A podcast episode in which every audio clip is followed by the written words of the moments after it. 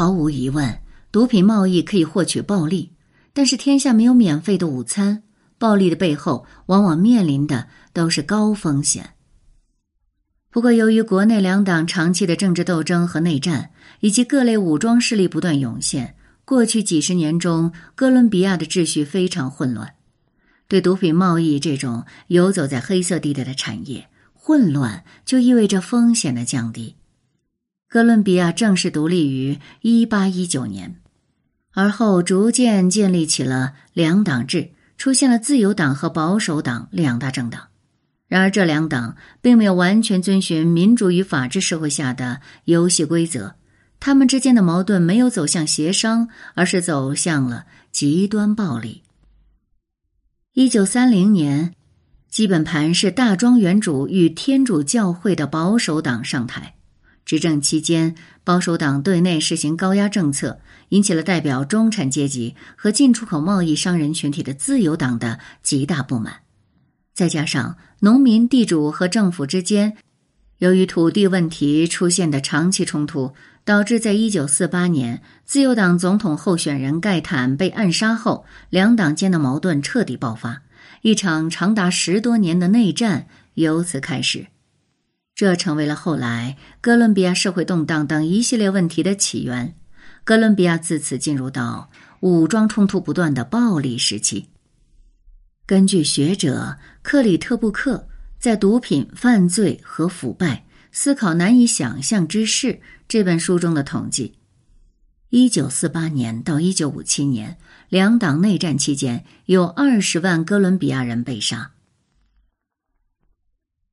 这种争斗不休带来的最直接结果是，哥伦比亚政府威信扫地，无论哪一个党都丧失了可以服众的公信力。即便一九五七年自由党和保守党停战后达成协议，组成全国阵线，决定从一九五八年起的十六年内由两党轮流担任总统，共同组阁，但哥伦比亚人已无法再相信政府。乃至因对时局不满，不断催生出反政府武装组织。哥伦比亚的武装组织主要有三类：游击队、准军事组织或自卫组织和贩毒集团。哥伦比亚的游击队最初是由一群体会到暴力时期之苦的农民组成的。他们同时受到共产主义意识形态以及中国、古巴和切格瓦拉等革命的影响，在六十年代组建起来。其中影响力较大的两支是一九六二年建立的民族解放军 （E.L.N.） 和一九六六年建立的哥伦比亚革命武装力量 （F.A.R.C.）。这些游击队试图以自身为核心推翻哥伦比亚政府，探索出一种新的政治军事组织架构。他们的活动中心主要在农村，在进行各种反政府武装斗争之余，通过绑架富人、干涉石油与能源的运输，以勒索相关产业，以及对某些行业进行投资的方式来获取资金，并反对一切形式的贩毒活动。然而，久而久之，随着资金压力加上哥伦比亚毒品工业的日益兴盛，他们发现毒品生意不仅能赚钱，还能够得到从事毒品原料种植的农民的支持。于是，从八十年代开始，以 F.A.R.C. 为代表的游击队开始在古柯种植区与可卡因生产区建立起一套体系，涵盖基本制度、司法和教育等方面。他们在解决地区矛盾冲突的同时，控制这些地区从事贩毒活动，收取毒品的生产和运输税，以维持自身活动。除了游击队之外，哥伦比亚的准军事组织也是参与毒品贸易的一股势力。这些准军事组织最初是一些分散在农村或边境地区的农民或流民，由于受到游击队的威胁而自行组建，成为地区性安保力量。随着人数增多，最终成为类似军队的民间组织。准军事组织与游击队不同，他们起初的建立没有太多政治目的，主要是为了自卫。在有能力自卫之后，他们的目光就开始转向赚钱了。于是，随着毒品经济发展，八十年代，可卡因贸易繁荣，一些准军事组织开始与种植毒品的农场主、负责毒品生产和贩运商合作，以暴力手段进行毒品贸易。而当某些贩毒商人或准军事组织做大了，将整个生产、贩运和武装保护进行整合后，就升级成为贩毒集团。最知名的贩毒集团当属麦德林集团。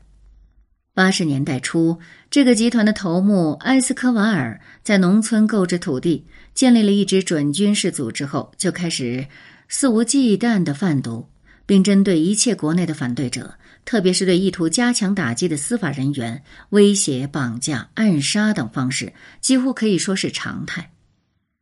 而这个有史以来最著名的毒枭之一。他掌控的麦德林集团最多时有超过四万人的私人武装，甚至拥有战斗机。他本人曾被《财富》杂志评选为全球七大富豪之一。他全名叫巴勃罗·埃斯科瓦尔，一九四九至一九九三。根据克里特布克的统计，二十世纪九十年代早期。哥伦比亚平均每年有三万人死于谋杀。一九九三年，哥伦比亚有两万八千人被杀，谋杀数量占世界谋杀总量的百分之十。这两万八千人中，百分之八死于贩毒，百分之十死于政治变动，百分之八十二的人死于其他社会犯罪。绑架率占世界最高，从一九九零年到一九九二年，每年平均一千四百五十人被绑架。由此，毒品贸易成为极端复杂的社会问题。政府不仅无法有效控制，甚至还反过来受贩毒集团的影响。在一九九四年大选中获胜的哥伦比亚总统皮萨诺，就曾被曝光收取卡利贩毒集团六百万美元资助，作为竞选资金。而埃斯科瓦尔在八十年代初期大肆收买政府官员，为一些高官候选人提供资金支持，以方便自己成为国会议员。在他的大本营麦德林市中，警察中的受贿者一度高达百分之九十，这让他们对麦德林集团的毒品贸易大开绿灯。政府与各种组织不断发生冲突，国内混乱无序的这种状况持续了数十年。直到二零一六年，政府与 FARC 游击队达成了和平协议，国家不再陷入武装冲突的漩涡之后，哥伦比亚才终于得以喘上一口气。而困扰哥伦比亚多年的毒品问题也随之迎来了转机。现总统杜克说：“我们不会将大麻用于娱乐目的，而是用于医疗目的。”这句话呢，可以很好的说明哥伦比亚想采用的转型方式，就是用医用大麻来对抗可卡因。与之前哥伦比亚政府治理毒品问题采用的堵的方式不同，杜克的处理方式转变为疏，疏通的疏。既然毒品种植和贸易早已在哥伦比亚生根发芽，成为国家重要的经济收入来源，那么与其费时费力的试图消灭它。为什么不考虑把它引上正途呢？秉持着这种态度，哥伦比亚司法部自二零一七年以来发放了近两千份大麻产品的种植、播种与贸易许可证。这个举措导致的是哥伦比亚医用大麻投资迅速攀升。从二零一七年起，国际大麻公司投入的资金已经超过二点五亿美元，由以加拿大公司为主。比如，总部位于多伦多的 Flora Grows 这家公司就已经在哥伦比亚中部购买超过一百公顷的土地，以培植大麻和进行实验。之所以选择哥伦比亚，主要原因是极其低廉的成本。据这家公司估计，每克干大麻花在哥伦比亚的生产成本约为零点零六美元。与美国零点五美元到两美元不等的价格相比，这只是一个零头。另外，哥伦比亚的生产许可证非常便宜，每个许可证只需要一点五万到两万美元。因此，综合来看，在哥伦比亚生产医用大麻的初始投资仅需大约十万美元，远远低于在美国、德国或西班牙经营所需的投资额度。不过，在二零一七年种植合法引起一波投资浪潮之后，哥伦比亚大麻生产吸引的投资已不再那么密集了。近两年逐步趋于稳定。对此，我们之前说过的。CLVR 公司的总裁法哈多就说了：“未来更多的是稳定增长，而非行业的蓬勃发展。”我同意之前有部分炒作因素，但我认为现在炒作已经结束了。这里的公司都在关注产品质量。那么，对于哥伦比亚而言，这是一个产业逐步稳定下来的良好信号。产业稳定之后。如哥伦比亚本土医用大麻公司呢，也开始出现并参与到竞争当中。加上医用大麻原料的出口准许，整个哥伦比亚的大麻贸易显然趋于好转。然而，杜克并没有因此而放松。他强调，利用大麻的有益成分与完全解除禁令之间截然不同。大麻依然仅限于用于合法的医用方面，而不得用于娱乐。这赢得了许多人的支持，FLGC 公司的首席执行官莫彻恩就是其中之一。他认为，在理解什么应该合法、什么不应该合法方面，世界已经走了很长的路。在现在关于大麻的机会中，不仅可以纠正一些曾经的错误，还可以提升就业，让哥伦比亚的农场提供更多的蓝领工作，这非常有意义。除了产业转型，杜克用医用大麻代替可卡因，还有环境方面的考虑。在联合国气候峰会上，哥伦比亚承诺于二零五零年实现碳中和，并在耶路撒冷开设了哥伦比亚创新中心。二零二一年访问以色列期间，杜克就表示，为医疗和其他目的推广大麻与可卡因是完全不同的。除了本身的毒性外，种植古柯对环境的影响是很大的。在哥伦比亚，每种植一公顷的古柯，就会有两公顷热带丛林被毁，并且生产可卡因会有非常高的碳排放，要大量使用汽油和水泥。因此，打击古柯与可卡因。培养虽然也需大量电力供应，但生产环境要求相对低且有医用价值的大麻，这就成了重要选项了。当然，杜克的措施不可能赢得所有人的支持，他面临着多方面的压力。一方面，压力来源于国内剩余的贩毒团伙，